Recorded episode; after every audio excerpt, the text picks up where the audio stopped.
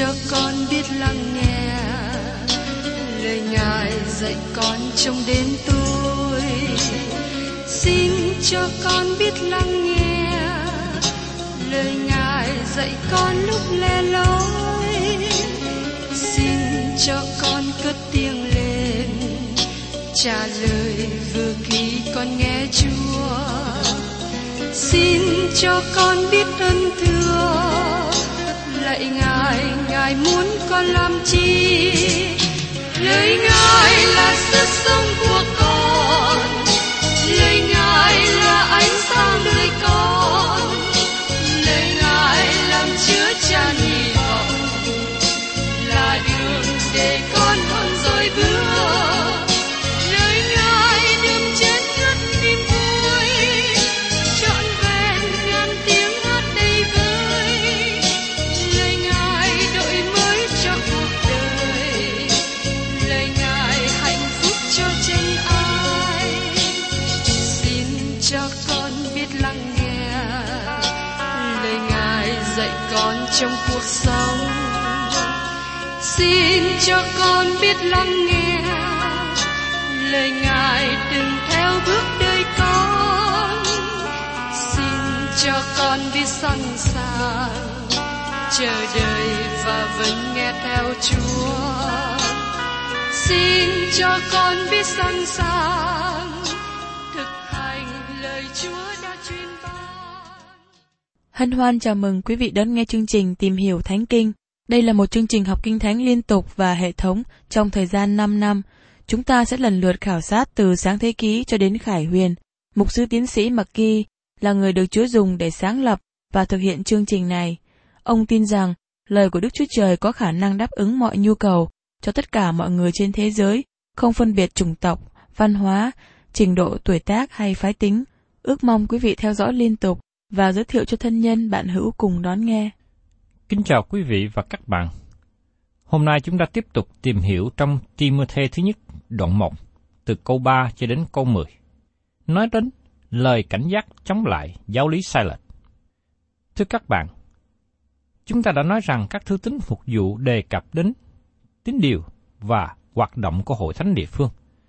Niềm tin của các bạn cần phải đúng trước khi hành động các bạn có thể đúng. Một người suy nghĩ sai không thể nào hành động đúng.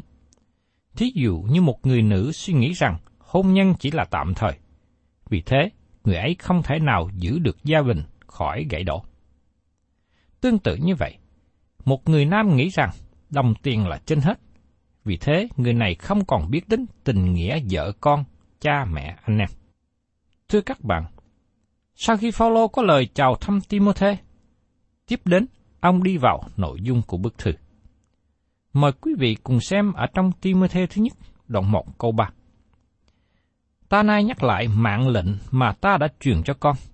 Khi ta đi sang qua xứ Ma-xê-đôn, con phải ở lại Ê-phê-sô để răn bảo những người kia đừng truyền dạy một đạo giáo khác.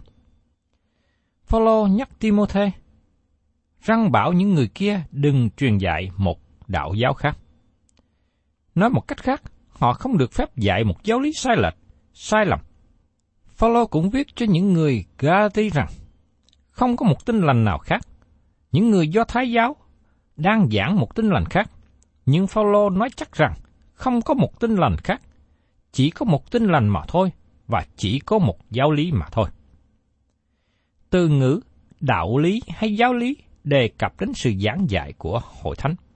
Hội thánh địa phương nên giảng dạy điều gì? Đó là những điều được giảng dạy từ lúc ban đầu, như được kỹ thuật và tiếp tục theo ngày lễ ngũ tuần, hội thánh tiếp tục dạy giáo lý của các sứ đồ. Đây là một trong bốn đặc tính của hội thánh địa phương. Thứ nhất, giáo lý của các sứ đồ. Thứ hai, sự thông công. Thứ ba, sự cầu nguyện. Và thứ tư, lễ tiệc thánh. Đây là bốn dấu hiệu của hội thánh hữu hình. Một hội thánh không phải là một hội thánh thật của Đấng Christ nếu giáo lý của các sứ đồ không được giảng dạy. Tôi nhận thấy rằng sự thông giải khác nhau về Kinh Thánh dẫn đến sự khác biệt về giáo lý. Trước đây, tôi có dịp ăn trưa và nói chuyện với một người mục sư của hội thánh Ngũ Tuần. Qua cuộc nói chuyện này, ông nói, chúng ta nhận thấy rằng những điều chúng ta đồng ý với nhau rất nhiều, nhưng điều bất đồng rất ít. Chúng ta có những căn bản giống nhau. Chúng ta không nên quá chú tâm vào những sự khác biệt nhỏ. Tôi rất vui về nhận thức của ông ta. Do vậy, chúng ta cần nắm giữ giáo lý của các sứ đồ, bởi vì nó là sự thật căn bản của đức tin. Các sứ đồ dạy về sự hà hơi của Kinh Thánh, sự trọn vẹn của lời Đức Chúa Trời. Các sứ đồ dạy về thần tánh của Đấng Christ. Chúng ta thấy trong mỗi thư tín của Phao-lô, ông đều tôn cao Chúa Giê-su Christ. Phao-lô giảng dạy về thần tánh của Đấng Christ rất rõ ràng. Ngay trong đầu tiên của thư Timothy này, Phao-lô nói rằng Đức Chúa Trời là Cha chúng ta và Chúa Giê-su Christ là Chúa chúng ta. Phao-lô đặt Đấng Christ bên cạnh Đức Chúa Trời và Phao-lô nói rõ rằng Ngài là Đức Chúa Trời. Phao-lô nói rằng ông để Timôthê ở lại Ê-phê-sô, trong khi đó Phao-lô đang ở Ma-xê-đôn. Ê-phê-sô là một thành phố quan trọng và ông đã để nhiều thời giờ tại nơi đây hơn bất cứ nơi nào khác trong thời gian chức vụ của ông. Timôthê được nhắc nhở rằng người Ê-phê-sô không được dạy một giáo lý nào khác. Nếu sự giảng dạy của hội thánh không đúng thì nó chưa phải là một hội thánh. Bất kể rằng tại đó có bao nhiêu mục sư, chấp sự, giáo viên trường chủ nhật, ban hát, vân vân. Nếu không có một nền tảng giáo lý đúng, nơi đó không trở thành hội thánh. Nền tảng giáo lý phải đến từ các sứ đồ. Và tiếp đến, Phao-lô nói trong Ti-mô-thê thứ nhì, đoạn một, câu bốn. Đừng nghe phù ngôn và gia phổ vô cùng là những điều gây nên sự cãi lẫy, chứ chẳng phải sự mở mang công việc của Đức Chúa Trời là công việc trọn vẹn bởi đức tin. Phao-lô nhắc nhở Timôthê đừng nghe phù ngôn và gia phổ vô cùng. Đừng chú ý đến câu chuyện huyền thoại. Ê-phê-sô là một xứ có nhiều câu chuyện tôn giáo huyền thoại trong thời bấy giờ. Tại đó, trung tâm lớn của đền thờ Ha-rian và đền thờ Jajan và đền thờ lớn Diana. Tất cả các đền thờ này ở trung tâm Ê-phê-sô. Họ lập nền tảng trên các câu chuyện huyền thoại của Hy Lạp. Những cơ đốc nhân ở Ê-phê-sô cần tránh xa những câu chuyện này. Khi Phao-lô đề cập đến phù ngôn hay là chuyện huyền thoại, cũng có thể nói đến triết học của Philo. Philo là người Do Thái nổi tiếng, ông dùng cụ ước để thuộc linh hóa câu chuyện. Nói một cách khác, ông dùng cụ ước để nói lên một câu chuyện theo quan điểm huyền thoại. Ngày nay, chúng ta cũng còn thấy một số người làm như vậy. Thí dụ như họ lấy sách Sáng Thế Ký để làm một chuyện huyền thoại, và câu chuyện huyền thoại đó nói rằng những người trong sách Sáng Thế Ký không có thật sự sống trên đất. Nhưng ngày nay, có nhiều bằng chứng khảo cổ chứng minh về các câu chuyện trong sách Sáng Thế Ký là sự thật. Còn những gia phổ không cùng có thể đề cập về sự dạy dỗ sai lệch mà hội thánh chỉ là một sự tiếp tục của Do Thái giáo. Nó chỉ giống như một gia phổ này tiếp nối với một gia phổ khác, và không phải là vấn đề Đức Chúa Trời quan hệ với con người trong các thế hệ khác nhau. Những sự dạy dỗ như thế đem đến sự xáo trộn lớn trong cương vị của người Do Thái và chương trình của Đức Chúa Trời cho hội thánh. Người Hy Lạp trong thời đó có sự dạy dỗ sai lệch trong hội thánh, đó là nhóm trí tuệ phái.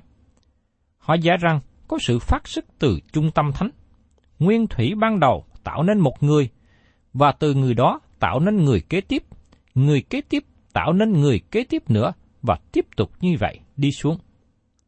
Họ muốn đặt Chúa Giê-xu là một trong dòng dõi ra từ người ban đầu đó.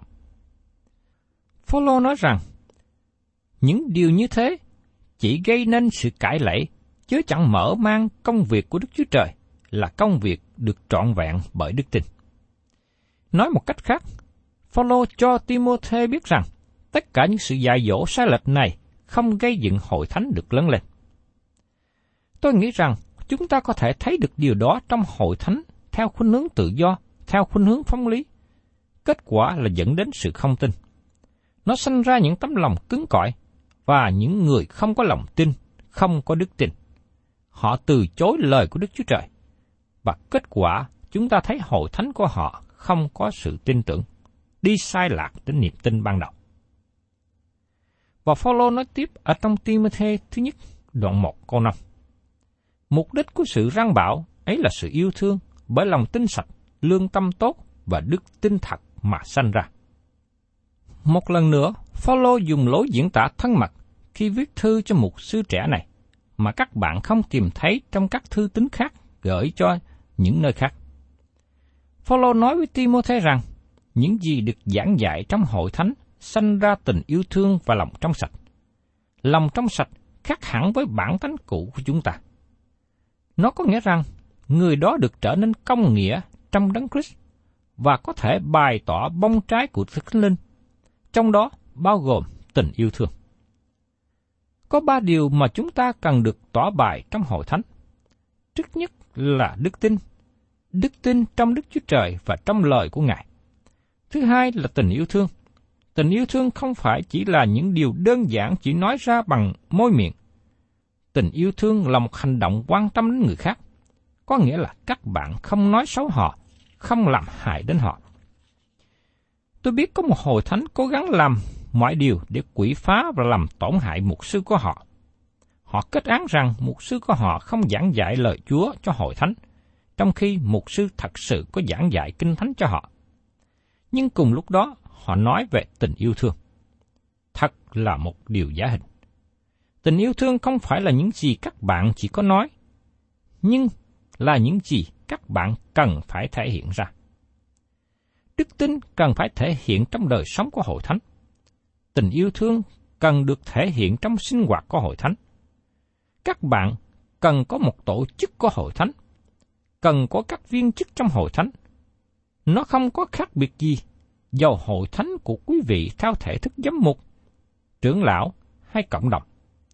Nếu thiếu đức tin và tình yêu thương, các bạn không có chi khác hơn là một hội đoàn hay là một tổ chức sinh hoạt tôn giáo mà thôi. Nếu đức tin và tình yêu thương được thể hiện ra, thì tổ chức của hội thánh không còn là một điều quan trọng nữa. Điều thứ ba cần thể hiện trong đời sống sinh hoạt của hội thánh là lương tâm tốt. Tôi không tin rằng lương tâm trở nên một sự hướng dẫn tốt, ngay cả cho cơ đốc nhân. Nhưng cơ đốc nhân cần có một lương tâm tốt. Khi các bạn nằm ngủ xuống vào buổi tối, các bạn có cảm thấy điều gì xấu tệ mà các bạn đã làm trong ngày hay không?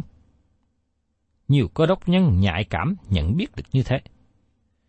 Trước đây tôi nhận được điện thoại từ một người vừa khóc và vừa nói, tôi có làm một điều mà tôi không nên làm cho ông. Tôi hy vọng rằng ông tha thứ cho tôi. Khi nghe nói như thế, tôi vẫn chưa biết chuyện gì đã xảy ra, và sau đó người gọi điện thoại này nhắc lại cho tôi nhớ. Nhưng rõ ràng là người đàn ông này đã không thể ngủ được trong đêm đó, bởi vì những việc mà ông đã làm với tôi. Vì thế, thật là hữu ích và tốt lành khi có lương tâm tốt, lương tâm nhạy cảm. Nhiều người có lương tâm, nhưng lương tâm của họ bị chai lì, họ không còn nhạy cảm với điều đúng và sai. Đây là ba điều. Thứ nhất, ăn điện.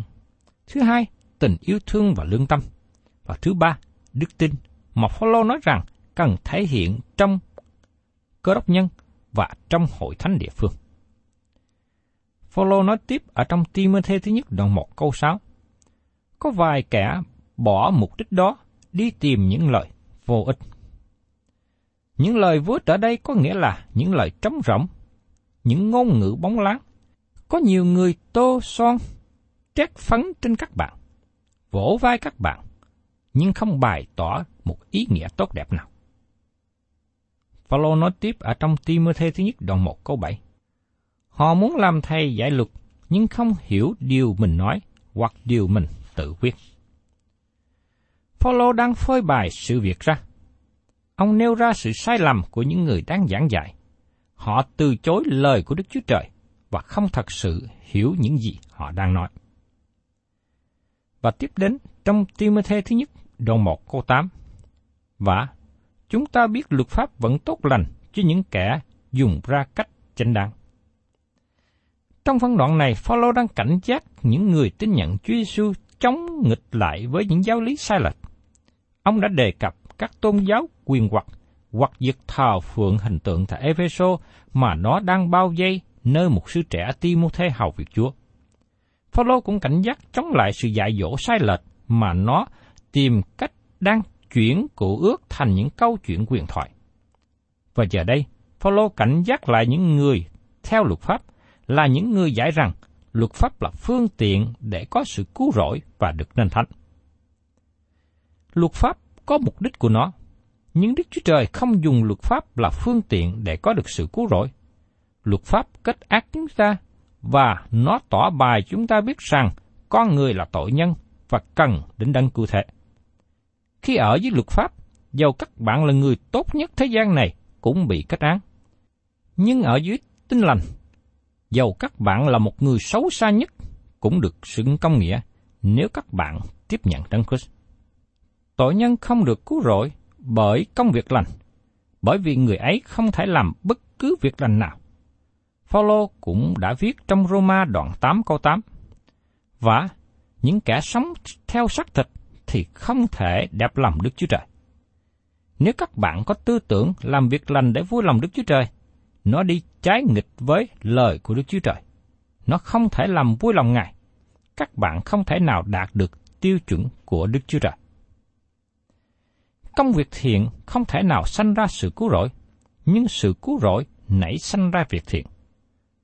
Chúng ta không được cứu rỗi bởi việc thiện, nhưng chúng ta được cứu rỗi để làm việc thiện. Phao-lô đã nói rõ điều này trong Ê-phê-sô đoạn hai, câu tám đến câu mười. Và ấy là nhờ ân điển bởi đức tin mà anh em được cứu. Điều đó không phải đến từ anh em, bèn là sự ban cho của Đức Chúa Trời. Ấy chẳng phải bởi việc làm đâu, hầu cho không ai khoe mình. Vì chúng ta là việc Ngài làm ra, đã được dựng nên trong Đức Chúa Giê-su Christ để làm việc lành mà Đức Chúa Trời sắm sẵn trước cho chúng ta làm theo. Chúng ta biết luật pháp vẫn tốt lành cho những kẻ dùng ra cách chính đáng. Luật pháp khải thị cho biết ý muốn của Đức Chúa Trời. Luật pháp rất tốt lành. Luật pháp rất tốt để hướng dẫn chúng ta hành động cách đạo đức. Nhưng luật pháp không giúp các bạn đạt được sự cứu rỗi. Luật pháp không thể cứu chuộc được tội nhân. Nhưng nó có thể sửa sai tội nhân, tỏ bài cho người ấy biết rằng mình là tội nhân. Đó là mục đích của luật pháp. Và tiếp đến, Phao-lô nói trong Timôthê thứ nhất, đoạn một, câu chín đến câu mười. Và biết rõ ràng, luật pháp không phải tạo ra cho người công bình, bèn là vì những kẻ trái luật pháp, bạn nghịch, vì những kẻ không tin kính, phạm tội, những kẻ vô đạo, nói phạm thánh thần, những kẻ giết cha mẹ, giết người, vì những kẻ tà dâm, kẻ đắm nam sắc, ăn cướp người, nói dối, thề dối, và vì hết thảy sự trái nghịch với đạo lành. Luật pháp không phải ban cho người công bình. Một người được kể là công bình bởi nhờ đức tin trong Đấng Christ. Người ấy được kêu gọi để sống ở mức độ cao hơn trước mặt Đức Chúa Trời. Luật pháp được ban cho người trái luật pháp. Luật pháp của Chúa nói rằng, ngươi chớ giết người, không phải để ban cho con cái Đức Chúa Trời là người không có ý nghĩ giết bất cứ ai, là người không muốn làm tổn hại ai, nhưng muốn giúp đỡ. Điều răn này được ban cho người có ý định giết người, những người có ý muốn hãm hại người khác. Nó kềm chế con người xác thịt. Luật pháp là để cho những kẻ tà dâm, kẻ đắm nam sắc, ăn cướp người, nói dối, thề dối. Có một từ ngữ mà tôi xin giải thích thêm ở đây. Kẻ đám năm sắc, tức là người đồng tính liên ái. Đối với những người đến với Đấng Christ không được cứu rỗi bởi luật pháp, nhưng được cứu rỗi bởi ân điển của Đức Chúa Trời. Họ được đem đến một tiêu chuẩn sống cao, dầu rằng họ cũng ở trong luật pháp. Tôi xin lấy một thí dụ này, và tôi hy vọng rằng nó sẽ hữu ích. Xin tưởng tượng đến một quan tòa đang ngồi trên bàn xử án. Có một người vi phạm luật pháp được mang đến trước mặt ông. Người này phạm tội, đáng bị phạt nặng nề và phải vào tù. Nhưng dầu vậy, quan tòa nói, tôi có đứa con trai và nó rất yêu người tù này, dầu rằng nó không có vi phạm luật pháp và tôi phải kết án người phạm tội. Con trai tôi là người giàu có và bằng lòng trả tiền phạt. Con tôi bằng lòng vào tù thế cho người đàn ông này. Vì thế, án phạt của ông ta được trả đầy đủ. Tôi đem người phạm tội này về nhà của tôi, và tôi đối xử người này như là con của tôi. Khi quan tòa đem người phạm tội này về nhà của ông, ông không hề nói với người này, ngươi chớ giết người, hay là ngươi chớ trộm cướp. Người đàn ông này giờ đây đã trở thành con trai của quan tòa. Vị quan tòa này nói với người đàn ông một cách đáng yêu giống như các thành viên khác trong gia đình. Người ấy cũng được ban cho đồ ăn đồng bàn với chủ, được giữ phần như những người khác trong gia đình. Và các bạn thấy rằng người đàn ông này được đối xử một cách khác biệt với cách mà ông được đối xử trước đây. Đó cũng là những gì mà Đức Chúa Trời làm cho người tội nhân tin nhận Chúa Giê-xu. Chúng ta ở trên luật pháp và ở dưới luật pháp. Luật pháp là để cho những người vi phạm luật pháp. Nó được ban cho để chế ngự bản tánh cũ, chế ngự con người xác thịt. Tôi xin lấy thêm một thí dụ nữa. Có một thanh niên tin lành vào một quán ăn bình dân, và anh ta chú ý đến tấm bảng viết trên vách tường: xin vui lòng đừng khạc nhổ dưới nền nhà. Nhưng anh nhìn dưới nền nhà và nhận biết rằng những người đến trong quán này không tuân giữ theo lời của tấm bảng mà chủ quán đã đặt ra. Nhưng sau đó chàng thanh niên này được mời đến nghỉ tạm tại nhà của một người quen là cơ đốc nhân rất sang trọng. Nền nhà lót bằng gạch bông đắt tiền và bóng lưỡng. Trên tường treo một bức tranh tuyệt đẹp và không có tấm bảng xin vui lòng đừng khạc nhổ dưới nền nhà. Và anh ta chú ý rằng không có ai khạc nhổ dưới sàn nhà. Anh ta nhận thấy có sự khác biệt. Tại quán ăn, luật lệ được nêu lên, nhưng không ai tuân giữ theo. Tại nhà người quen này, không có luật lệ đặt ra, nhưng ai nấy tự động giữ gìn nhà cửa sạch sẽ. Thưa các bạn, người ở dưới luật pháp không thể nào giữ trọn được hết. Người ấy không thể nào đạt được tiêu chuẩn đòi hỏi, và người ấy vi phạm luật pháp thường xuyên. Khi ở dưới ân điển, con người được đem vào trong gia đình của Đức Chúa Trời, và người ấy không giết người hay trộm cắp nữa. Nếu người ấy vi phạm, mối giao thông của người ấy với Đức Chúa Trời bị gãy đổ. Phao-lô nói rằng, vì những kẻ tà dâm, kẻ đắm nam sắc, ăn cướp người, nói dối, thề dối, vì hết thảy sự trái nghịch với đạo tin lành. Phao-lô nói thêm rằng, các sự trái nghịch với đạo lành là tội lỗi. Phao-lô bao gồm các tội lỗi mà ông không thể nào liệt kê ra hết trong danh sách của ông. Các bạn thân mến, chúng ta tạ ơn Chúa vì chúng ta được ban cho lời của Chúa để chúng ta làm nền tảng trong cuộc sống. Chúng ta tạ ơn Đức Chúa Trời vì chúng ta được ban cho luật pháp để hướng dẫn đời sống chúng ta. Nhưng xin chúng ta nhớ rằng, ngày hôm nay chúng ta được cứu là bởi ân điển của Đức Chúa Trời. Và khi chúng ta đã được cứu bởi ân điển, chúng ta không còn sống với tội lỗi nữa, không còn đi với tội lỗi nữa. Nhưng chúng ta ở trong sự hướng dẫn của lời Đức Chúa Trời. Chúng ta làm những điều đẹp lòng Ngài. Khi tôi và các bạn biết được điều này, thì đời sống của chúng ta sẽ đi đúng hướng và đẹp lòng Đức Chúa Trời. Thân chào tạm biệt quý vị, và xin hẹn tái ngộ cùng quý vị trong chương trình Tìm Hiểu Thánh Kinh kỳ sau.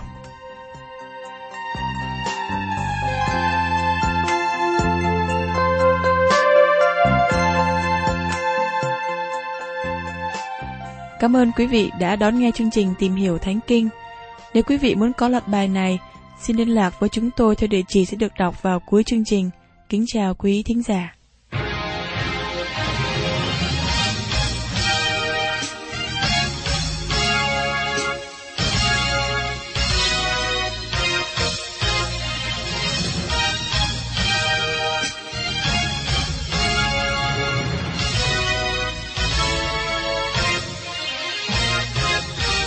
Hãy dân thế gian hát mừng vui bằng một âm thanh hí hân, vỗ tay lên muôn dân thế gian hát mừng vui trước mặt Ngài.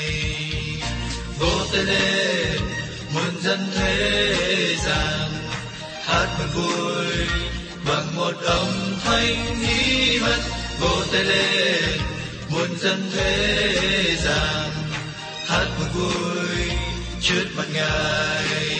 Nào cùng nhau hallelujah, hallelujah, nào cùng nhau hallelujah, hallelujah, nào cùng nhau hallelujah, hallelujah, nào cùng nhau hallelujah, hallelujah.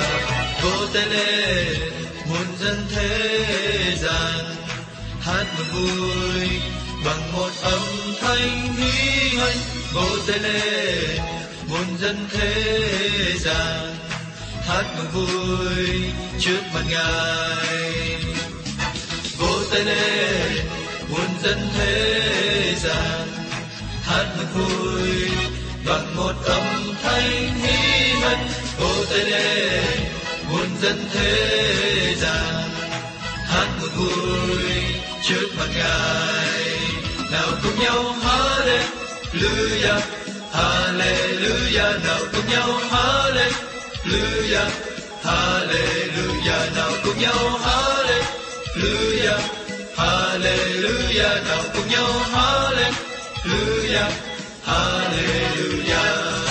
Vỗ tay lên muôn dân thế gian hát mừng vui bằng một âm thanh hí hân, vỗ tay lên muôn dân thế gian hát mừng vui trước mặt Ngài, hát mừng vui trước mặt Ngài, hát mừng vui trước mặt Ngài.